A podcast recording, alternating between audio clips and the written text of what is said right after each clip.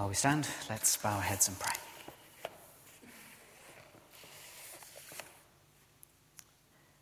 Lord God, we stand in your presence and ask that by your word you would accomplish that very thing that we've just spoken of. That you would cleanse our hearts and turn them into rivers of holy desire for the living God. Amen. Do you please sit? It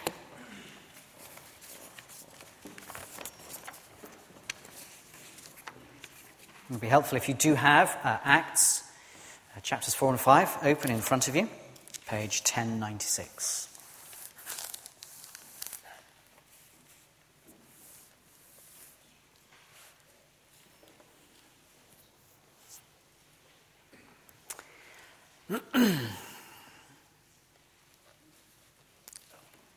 Matthew Richardson is uh, a professor of economics in um, a university in New York.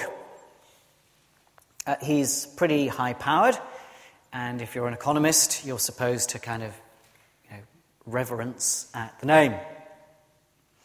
Uh, in 2004, he was invited by uh, a university in Beijing to go and give a series of lectures to some students. Unfortunately, by the wonders of email, the Matthew Richardson invited to deliver these lectures was not the Matthew Richardson who's a professor of economics in, at, uh, uh, in New York, but a student at Oxford University. He thought it would be quite fun to go and teach students in Beijing, and so he went off.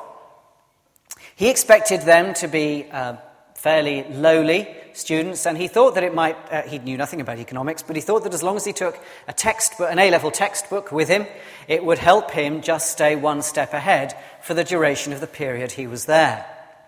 Unfortunately, he discovered that people had flown from all across China to be at this very high level conference to welcome Professor Matthew Richardson. And they went through the book at such speed that he actually got to the end of the book and there was no more for him to teach, uh, and there was still quite a few sessions to go. And he said at that point, even the interpreter began to get a little suspicious. Needless to say, the Chinese authorities took this rather seriously. But my favourite response in all of it is the response of the master of his college in Oxford. Never mind that thousands of students had flown across thousands of miles in China. Never mind all the thousands of pounds they would have spent to cross China in order to get there. Never mind the fact that he pretended to be someone he wasn't. The master's comment was undergraduates are not allowed to be absent in term time without prior permission. Isn't that brilliant? We do not like fakes and pretense, and neither does God. And the story that takes up most of our passage in front of us this evening is a terrible story of God's judgment acted out in this life against those who pretended. I wonder if, as the story was read, and it's one of those stories that, for those of us familiar with the New Testament, it's very familiar but many of us may not have come across it at all before. And I wonder if, as it was read, you registered that it was the young men that were called on to take out uh, Ananias and then Sapphira. I wonder what it would have been like walking back from burying uh, Ananias. Not, not burying him in a kind of earthen tomb, they'd have used one of the um, uh, tomb, tomb opening holes in the rock uh, and put a, uh, one of those rolling stones uh, against it, just like uh, Jesus' own burial. Imagine the conversation on the way back about what they'd seen. Imagine they get back across the threshold only to be sent out again because the same thing, exactly the same thing, happens for Ananias' wife, Sapphira. Well, our story is there in chapter 5, verses 1 through to 11. And I want to ask three questions Did it happen? Should it have happened? And could it happen again? First, the miracle itself. Did it happen? Well, it seems likely enough that it did. And it's an extraordinary story. And we may say, well, it's just too unfair. It's too extraordinary. And that's the point. There is nothing for Luke, who is writing this story, this account in Acts, there is nothing much for, it, uh, for him in telling this story. He is trying to commend Christian life and faith to those who may not yet believe. Would you go to your friends? Later on, we'll hear uh, uh, an advert about Christianity Explored that's coming round again. Would you go to your friends about to invite them to a course exploring Christianity and say, listen, there's a great course uh, c- coming to my church from the 17th of October. Christianity Explored, you've got to be there. It's about God and how he kills people. There's nothing for, it in Luke, for, it, for Luke in telling this story. And if there's nothing for him in it, it seems particularly likely that it happened pretty much as it says. The story that leads up to it, we heard from uh, last week, of the ways in which Peter and John have been opposed by the religious authorities of their day. And it would seem in this pairing of the stories that the devil is trying to destroy by force last week the message that's going out to the world, and then this week trying to destroy it by falsehood, trying to destroy it by force from without, and now trying to destroy it by falsehood from within. Let's summarize what actually happened. Uh, we're told they did it together, Ananias and Sapphira. They conspired, they stole, and then uh, first Ananias dies and then Sapphira. It doesn't say that they stole. We have to kind of work it out a, a little bit. We've heard at the end of chapter 4 that it was quite common for, uh, where are we? The uh, second part of verse 34, time to time, those who owned lands or houses sold them, brought the money from the sales, and put it at the apostles' feet. We also know they didn't have to do that because they carried on meeting in homes, and in order for them to have homes, uh, they couldn't have been selling every home. So there's no obligation. Still, Ananias and Sapphira decide to uh, sell part of, uh, uh the, to sell their land but they keep back part of the money for himself, for himself. Again, nothing wrong with that, provided that they'd been honest.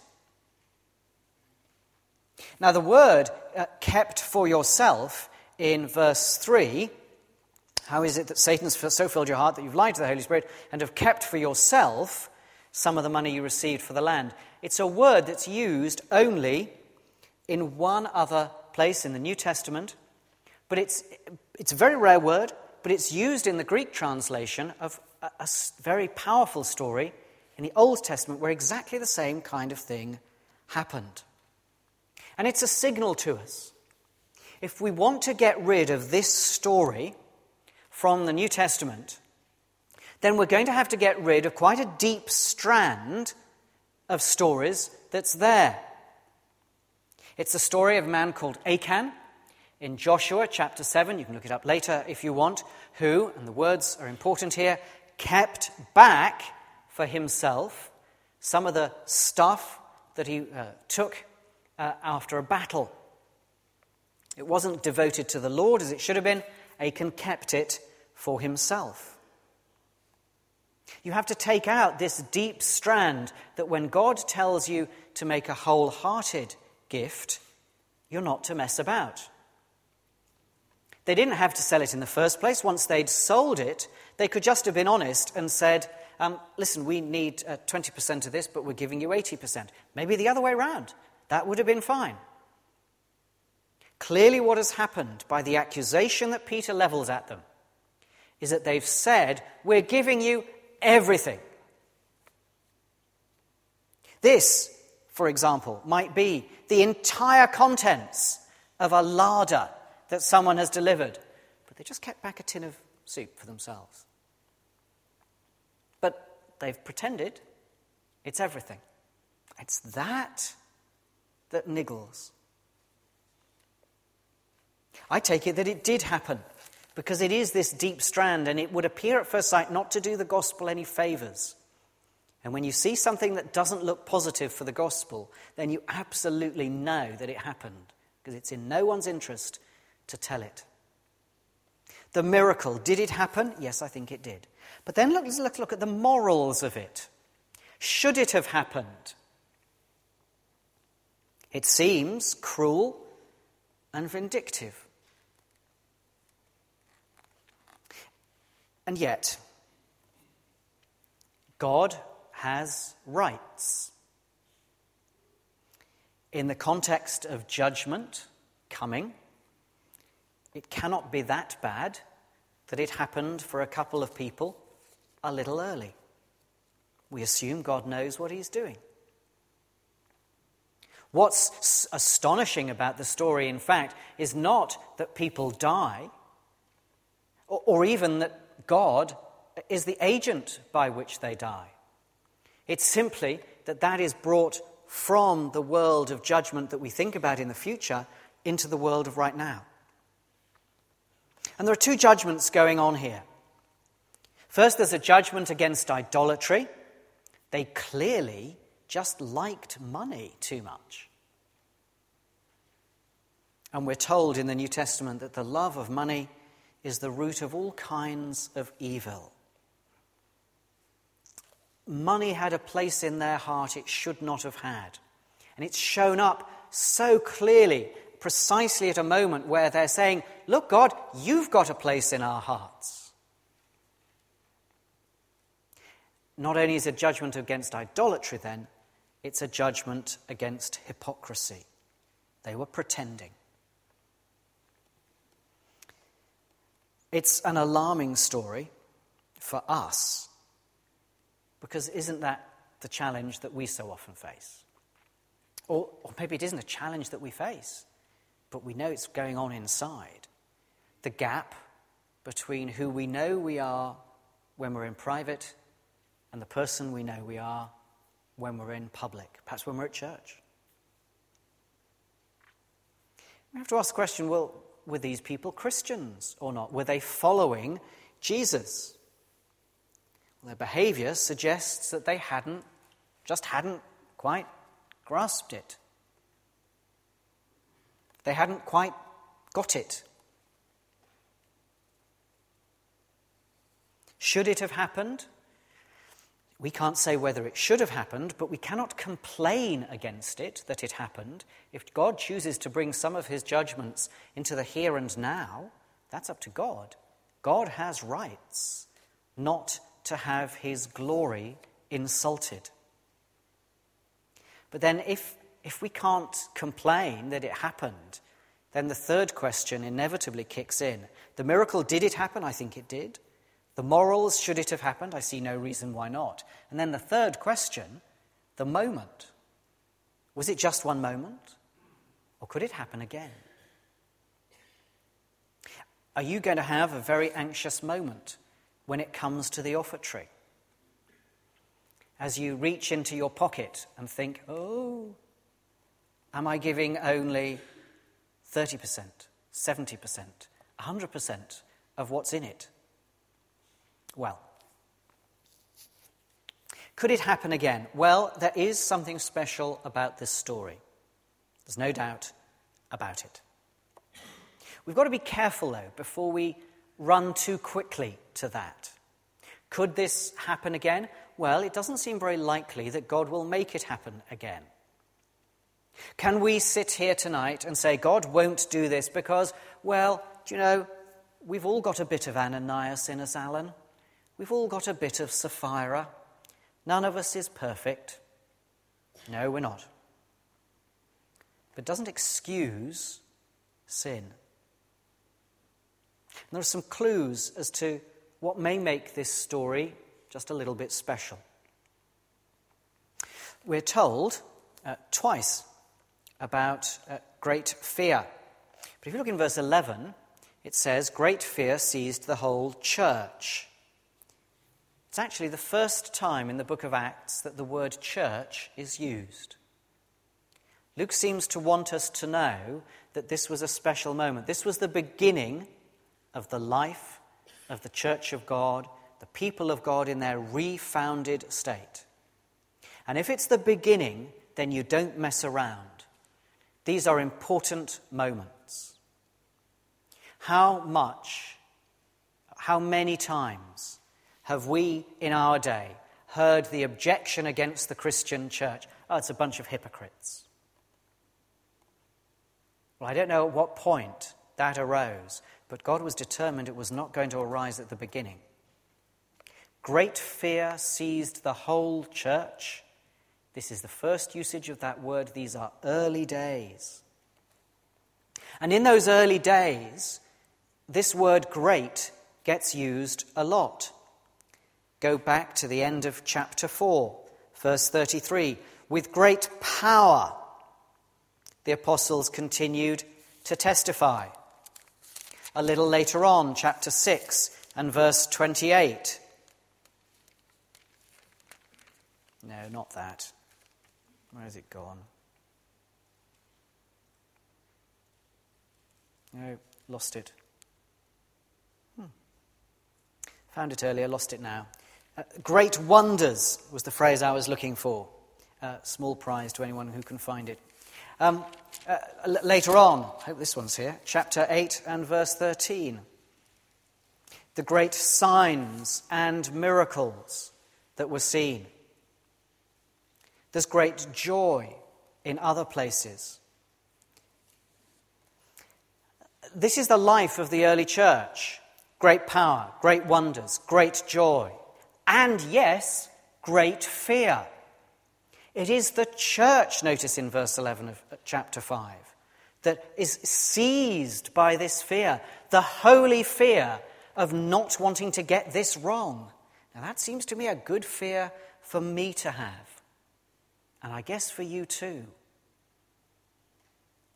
Well, we don't want to be afraid of God, we say. Well, no, but being afraid of God's holiness and wanting to be holy like Him because of, out of a fear seems to me uh, maybe not the best, but not a bad reason for wanting to be like Jesus. This is uh, the early days of the church in which all these greats are going on. And it was a special time. And I, there are all kinds of times, let's face it, when the church has had appalling hypocrisy going on it, and God has not done this again. But does that excuse sin? No, it doesn't. Does it mean we can say, well, we've all got a little bit of Ananias and Sapphira? No, it doesn't. What should we then do? Well, we take our cue not from chapter 5, but from the end of chapter 4. We could be like those in verses 34 and then uh, in verse 36. There were no needy persons among them, for from time to time those who owned lands or houses sold them, brought the money from the sales, and put it at the apostles' feet, and it was distributed to anyone as he had need. Joseph, a Levite from Cyprus, whom the apostles called Barnabas, which means son of encouragement, sold a field he owned, brought the money, and put it at the apostles' feet. They gave. Giving is not just a useful thing for the recipient, it's good for the heart that gives, just like Barnabas. Just like this. But it is possible, as chapter 5 tells us, to give in a way that's hypocritical, less than wholehearted. Avoid idolatry. Use giving as a way of dethroning from your heart that tendency that stuff will have to move into top place. Whatever that stuff will be for you, I don't know. But you know what it is. You know that temptation that is there for you. Dethrone it. And one of the best ways of dethroning it, avoiding idolatry, is simply to give and give generously. Secondly, avoid hypocrisy. There is that terrible temptation to be double minded, to have one eye on what we are when we're to, in private and one eye on what we are when we're together in public. I want to read something to you from the 19th century from a guy called uh, Bishop Ryle. This is what he said about single mindedness. I'm going to change the, um, the gender, otherwise, only half of us will get clobbered by this. A zealous person in religion is preeminently a person of one thing. It is not enough to be earnest, hearty, uncompromising, thoroughgoing, fervent in spirit. Such people see one thing. They care only for one thing. They live for one thing. They are swallowed up in one thing, and that one thing is to please God. Whether they live or whether they die, whether they are healthy or sick, rich or poor, whether they please man or whether they give offense, whether they are thought wise or whether they are thought foolish, whether they get blame or praise, whether they get honor or shame. For all this, zealous people care nothing at all. They burn for one thing, and that one thing is to please God and to advance God's glory. If they're consumed in the very burning, they care not for it, they are content. They feel like they feel that like a lamp, they are made to burn. And if consumed in burning, they have but done the work for which God appointed them. Such will always find a sphere for their zeal. If they cannot preach and work and give money, they will cry and sigh and pray. Yes, if they are only paupers on a perpetual bed of sickness, they will make the wheels of sin drive heavily by interceding against it. If they cannot fight in the valley with a Joshua, they will do the work of Moses and Aaron and Hur on the hill. If they are cut off, cut off from working themselves, they will give the Lord no rest till help is raised up from another quarter and the work is done. This is what I mean when I speak of zeal in religion.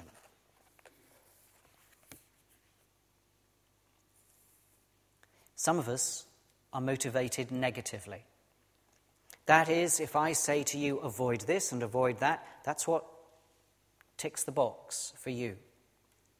Others are, are motivated positively and need to find that, well, what is it then instead? And I suggest it's this God is utterly passionate for the glory of his Son Jesus. God has before him always the cross of Jesus Christ and the sacrifice that that represents. And if he has before him that cross and that sacrifice, and he sees us less than wholehearted, keeping back things for ourselves, dealing in idolatry, dealing in hypocrisy, then of course his rage knows almost no bounds because he knows what the cross cost him. He knows that his son is worthy of all praise, wholehearted praise, not just some. There is going around at the moment a YouTube, splendid YouTube video called uh, Wrong Worship, which begins with someone singing, I will sing of your love on Sundays.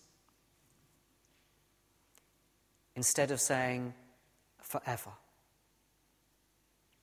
I surrender some instead of I surrender all. That is us to some extent. Brothers and sisters, let us therefore repent and say sorry, for that's not who we should be in the face of the cross of Jesus Christ. I've um, uh, been in conversation a few times over the last couple of years uh, with guys who found it helpful, faced with the temptations that are open to us these days on the internet, the hypocrisy of the internet, uh, to go for porn. Uh, I've had occasion to commend uh, a program called xxx.com. If you want details, uh, ask me privately. Um, uh, but I, I recommend extending the principle that we should live openly with one another. It might not be sex or porn for you. There are issues of money where we conceal. There are issues of truth telling and time usage where we conceal. And I suggest that it is sometimes worth listening to Acts chapter 5 and resolving to do whatever it takes to live without idolatry, without hypocrisy, with zeal for the living God of hosts. Let's pray. Lord, we do not want to sing only on Sundays. We do not want to surrender only some of our lives. In the nature of things, there will be a number of us here now asking themselves, Do I really want to surrender everything? Do I really want to have that zeal? If I don't want to be half hearted, would it be better to be wholehearted or just to walk away? Hold before us, we pray, the cross of Jesus Christ, and let us know of his passion, his reality and give us the grace to be wholehearted and single minded in our zeal for the living God. Amen.